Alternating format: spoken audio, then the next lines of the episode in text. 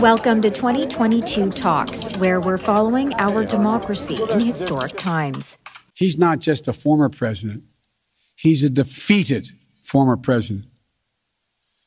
Defeated by a margin of over 7 million of your votes. President Joe Biden marked the one year anniversary of the attack on the Capitol by calling out former President Trump yesterday for fomenting anger over the election and rhetoric Democrats and some Republicans say spurred violence. Trump responded to Biden's speech, calling it, quote, political theater. Attorney General Merrick Garland said Thursday more than 725 people have been arrested and charged for actions related to the January 6th insurrection. The actions we have taken thus far will not be our last.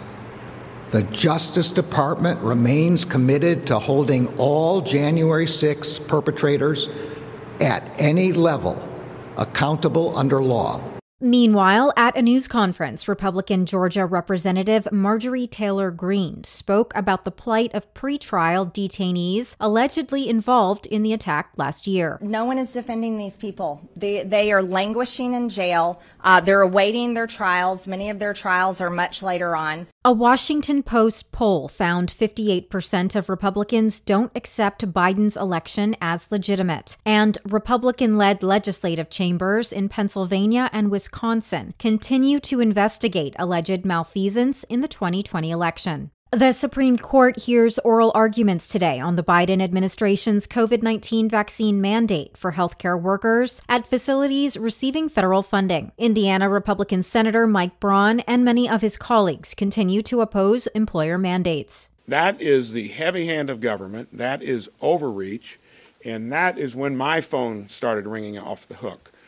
Several former health advisors to the White House have published a series of op eds in the Journal of the American Medical Association, calling on President Biden to adopt a new pandemic strategy that accepts living with the virus as the new normal. White House Press Secretary Jen Psaki. The president's focus and objective now is to save as many lives as possible, and we know what works. The number of new COVID cases more than tripled over the past two weeks, shattering records, driven by the Omicron variant. Finally, lawyers for convicted sex trafficker Ghislaine Maxwell have asked a federal judge for a new trial after two jurors revealed they were survivors of sexual abuse. Maxwell faces up to 65 years in prison for helping Jeffrey Epstein recruit and sexually assault teenage girls. I'm Nadia Ramlagan for Pacifica Network and Public News Service. Find our eight trust indicators to support transparency and accuracy at publicnewsservice.org.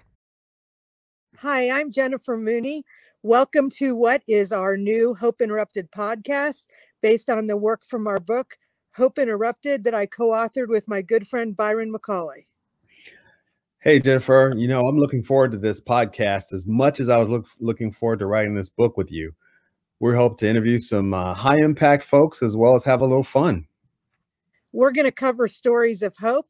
To learn more about our podcast and our book, please visit www.hopeinterrupted.com.